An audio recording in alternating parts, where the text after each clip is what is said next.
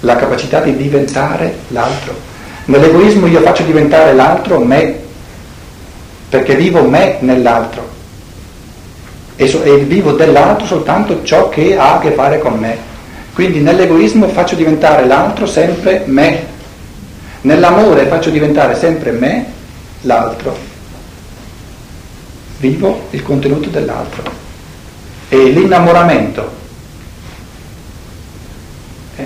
L'innamoramento è do, quando uno si innamora della scienza dello spirito, si innamora della verità, o si innamora della cristologia, o si innamora dei Vangeli. In fondo uno vive in se stesso, no? vive nella realtà amata.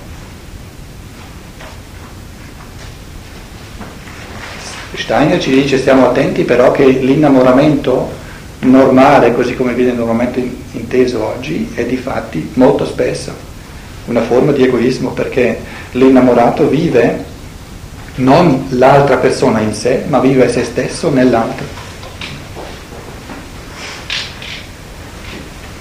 Entrare poi più a fondo e capire veramente più a fondo, anche psicologicamente, eh, l'enorme differenza tra questi due atteggiamenti, questo è, è un problemino di conoscenza molto più complesso, ma non soltanto di conoscenza, è anche un problema di, di maturazione della persona, perché arriva, arriva a un punto dove si possono eternamente ripetere le stesse parole, ma se non c'è un certo livello di maturazione non si capiscono, cioè non si riesce, a, non si riesce ad afferrare eh, eh, esperienzialmente cosa significa che io vivo me stesso nell'altro e cosa significa che io vivo l'altro in me? Sono due mondi completamente diversi. Però vanno, vanno penetrati anche conoscitivamente, altrimenti le parole suonano più o meno uguali. Penso che questo sia un po' un ampliamento di, di quello che ho accennato sul pensare puro, sentire puro e volere puro. può essere anche un libero dono di sé, l'amore.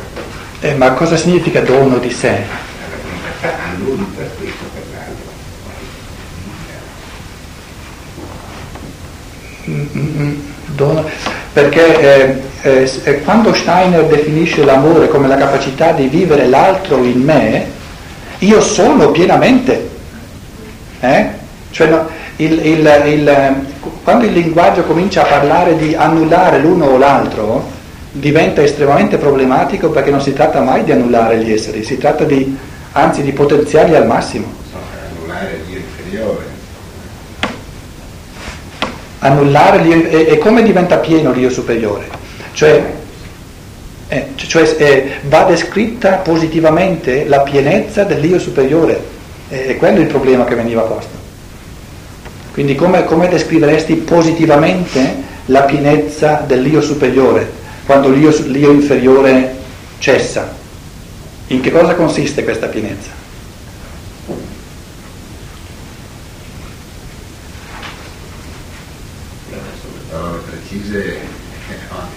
A trovarle, però nell'espressione diciamo libero sono, eh, cioè che deve essere fatto in piena libertà, senza condizionamenti, pertanto eh, diciamo, è anche una delle massime, cioè quando ti fai un dono non pensi a te ma pensi all'altro. Ma cosa avviene in me concretamente? Cosa avviene in me concretamente?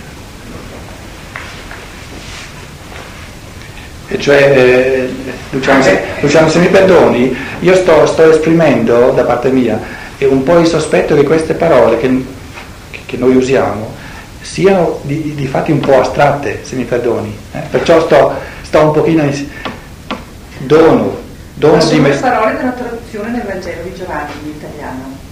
Non so se è tradotto male. Dove? Quale? Qua, dove? Cioè, nel Vangelo di Giovanni, Giovanni c'è questa traduzione sì, ma il Vangelo di Giovanni sono 21 capitoli. Sì, adesso il capitolo non lo so, comunque ci sono varie volte. Varie Pieno di grazia e di verità, il, il primo capitolo. No, c'è eh, anche nel quarto, credo, nel terzo, non mi ricordo, comunque c'è questa espressione, me lo ricordo, dell'amore inteso come libero tono. Così è tradotto, può essere tradotto male. L'amore inteso come libero Non dono. parli delle conferenze, Sì. non parli del testo di Ah, ah, ah, del testo di Stein. Dal tedesco, non so. Io- Ah, bisogna vedere anche che cosa si intende per sé. Mhm, mhm. Io non ho niente contro le parole libero dono, sono due parole bellissime, la parola libero e la parola dono, capito? Ora bisogna vedere che, che- che contenuto Steiner dà a queste due parole. Volevo soltanto dire che dette così, soltanto da, da sole, eh, libero dono, qui da me nebbia in Valpadana, se mi perdonate, può darsi che libero dono.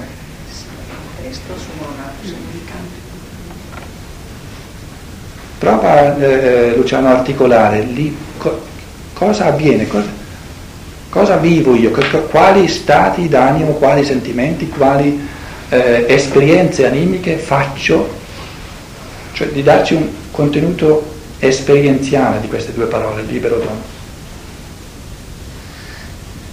Però come tu dicevi, eh, lì uno si rende conto che non è facile.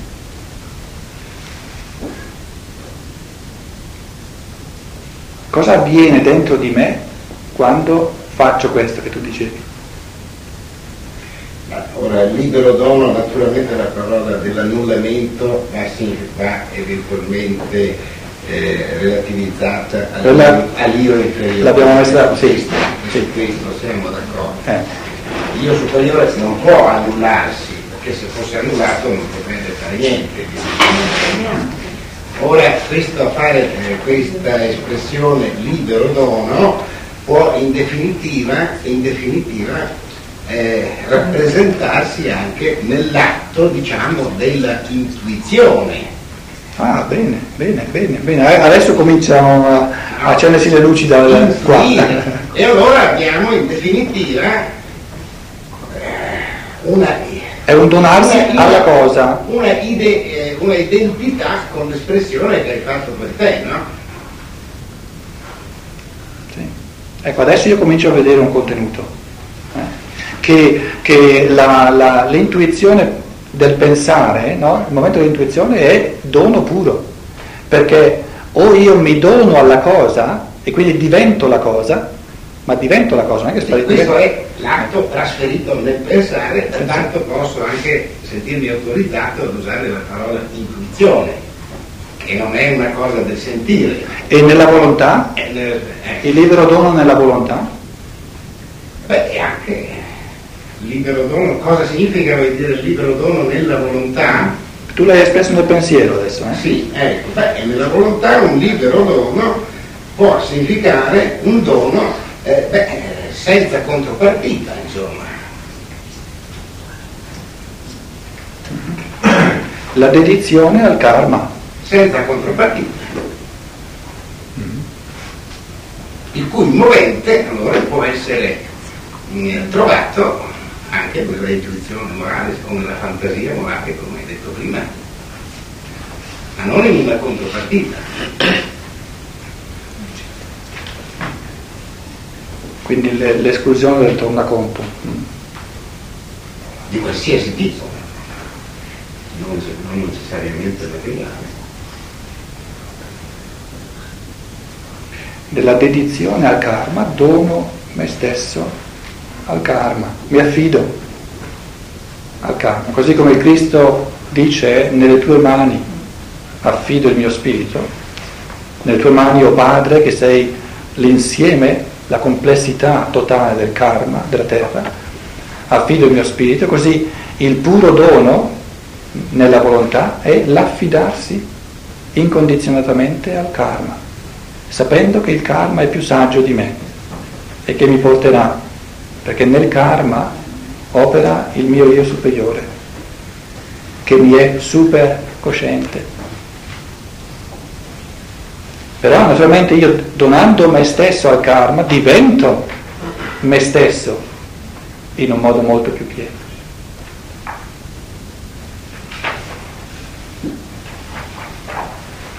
Può chiarire in questo, questa fase diciamo, di caduta che presuppone questo recupero alla terza, alla terza età. In cosa consiste, in cosa dovrebbe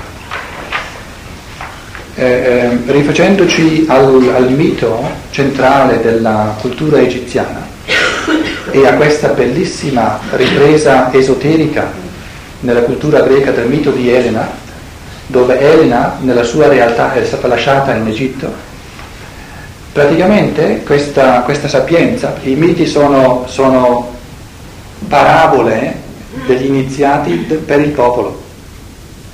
Il, eh, la, la, conoscenza della realtà di questa parabola ce l'avevano loro nei misteri, non potevano dare la realtà diretta al popolo perché non sarebbe stato capace né di capirla o di farne buon uso, l'hanno posta in miti. Quindi i miti sono tutte creazioni di iniziati. E quindi perciò hanno tenuto per sé il, il contenuto esoterico o la, la, la, la versione esoterica. Praticamente eh, eh, ci viene detto che l'essere umano, l'anima umana portava in sé realtà spirituale, quindi non soltanto immagine, ma realtà spirituale, nelle prime tre epoche, di, eh, di, di, eh, periodi di cultura post-atlantica, cioè per tutti e tre i periodi in cui c'era ancora l'antica chiaroveggenza. Il quarto periodo di cultura, quello centrale, è il periodo in cui questa chiaroveggenza, cioè questa comunione reale con gli esseri spirituali reali, si perde. Menelao perde Elena, la lascia in Egitto. A lui cosa resta? Quindi al quarto periodo di cultura cosa resta? La realtà speculare. E abbiamo, e perciò la, la scienza dello spirito è, è così sublime nello spiegarci il cammino dell'umanità, abbiamo proprio in Grecia no? un fenomeno epocale di, di, di enorme importanza, il sorgere della filosofia nell'umanità, cioè del pensare speculare, del pensare astratto. Lì vediamo che l'umanità sta perdendo la realtà e deve. Eh? Ho sottolineato anche che questo perdere la realtà e restare soltanto con l'immagine era assolutamente necessario per l'acquisizione della libertà, perché e Steiner lo ripete tante volte, se noi nei nostri pensieri avessimo direttamente le realtà spirituali, gli esseri spirituali, e se nei nostri impulsi volitivi avessimo realmente la realtà spirituale, non saremmo liberi. Io lo, il perché, lei chiede perché, no? Lo esprimo sempre con un, un, un esempio, un piccolo esempio, con l'esempio dell'angelo custode. E dico, se, eh, se io invece di avere soltanto la rappresentazione o l'immagine o l'idea dell'angelo custode, avessi la percezione spirituale reale dell'angelo custode, quindi potessi percepire l'angelo custode con la stessa forza di realtà con cui percepisco tutte queste simpaticissime facce davanti a me, sarei libero di combinarne di tutti i colori come faccio? Assolutamente no, perché la reazione di questo essere spirituale, anche soltanto il mio angelo custode, di fronte a quello che faccio, mi, mi, mi eh, soprattutto di fronte a, a, ciò che faccio in male, supponiamo, no? sarebbe eh, così forte che non avrei il coraggio, non potrei avere il coraggio di ripetere una certa azione o tanto di fare tante azioni.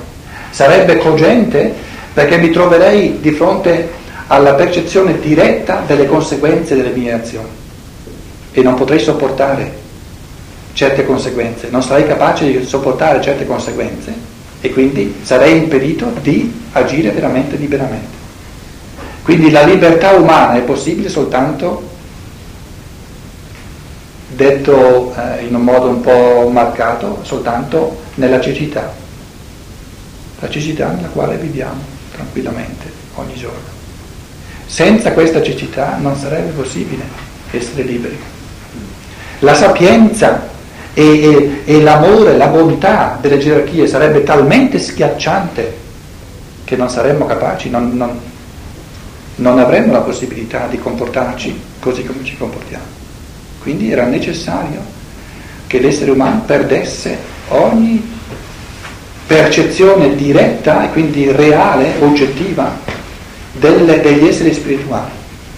E siamo qui a parlarne sempre per, per, per rappresentazioni, per immagini, per... E di fatti quando saltano fuori persone come uno Steiner, supponendo che sia vero che, che percepiva lo spirituale, lo voglio porre come un'ipotesi, non come dogma, è chiaro che lì eh, eh, c'è un superamento, c'è già un superamento o un inizio di superamento di quella libertà ordinaria che noi tutti viviamo. Quindi lì sorgono, cominciano a sorgere altre necessità di fronte alle quali non si può eh, tergiversare, non si può agire arbitrariamente. Però allora quel tipo di, di, di rientrare nel, nel necessario è una libertà superiore, perché il compimento della libertà quale sarà? Il compimento della libertà sarà di compiere sempre liberamente ciò che è necessario.